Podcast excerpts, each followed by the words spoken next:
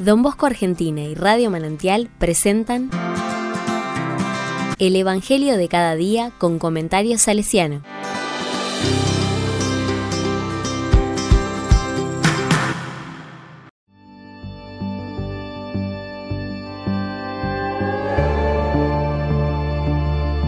Martes 14 de marzo de 2023.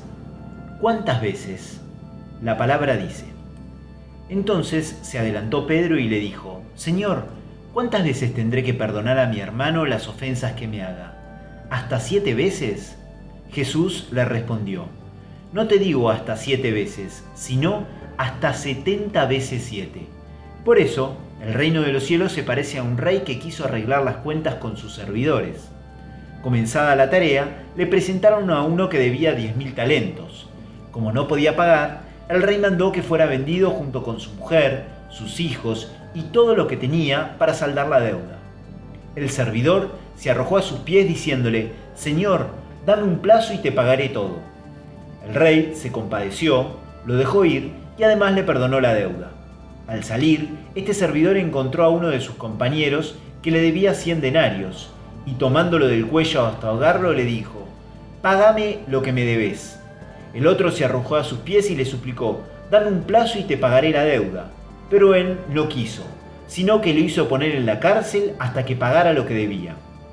Los demás servidores, al ver lo que había sucedido, se apenaron mucho y fueron a contarlo a su señor. Este lo mandó llamar y le dijo, Miserable, me suplicaste y te perdoné la deuda. ¿No debías también tú tener compasión de tu compañero como yo me compadecí de ti? E indignado, el rey lo entregó en manos de los verdugos, hasta que pagara todo lo que debía. Lo mismo hará también mi Padre Celestial con ustedes, si no perdonan de corazón a sus hermanos.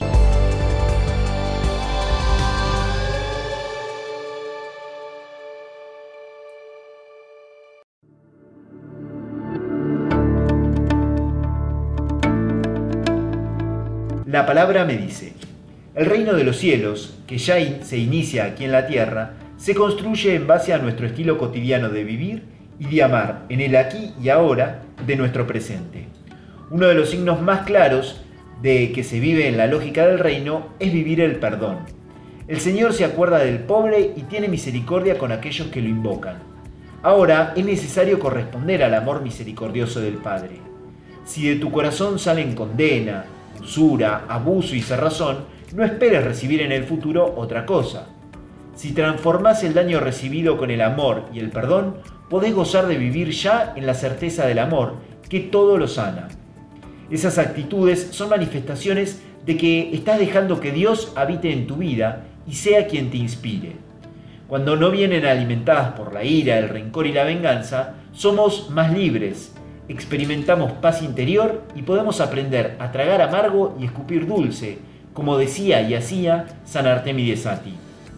Si en tu oración rezás por quienes te hacen mal, pero en tus actos no llegas a perdonar de corazón, estás frente a un posible estancamiento psicológico espiritual.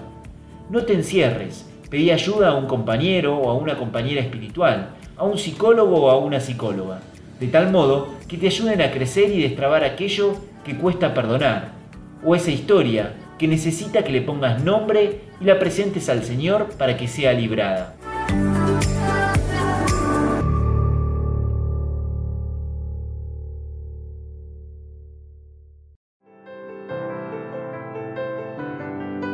Con corazón salesiano.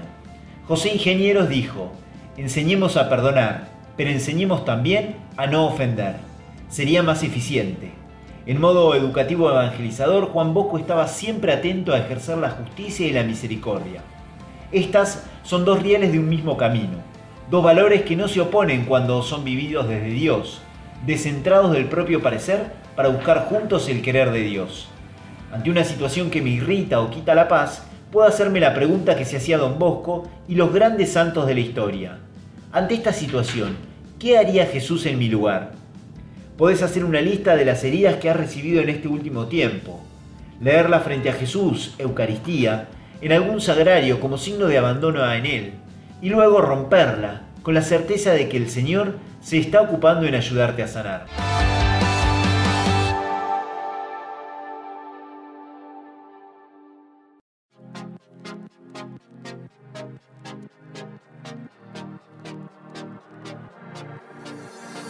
A la palabra le digo, Señor, te suplico y me callas, me abrazas, me perdonas la deuda.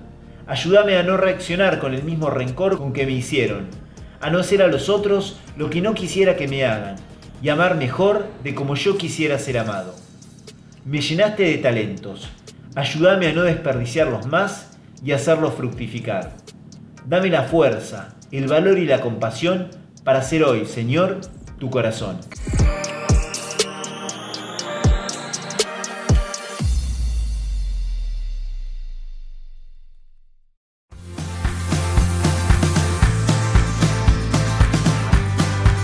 Recibí el comentario salesiano al Evangelio de cada día ingresando en www.donbosco.org.ar.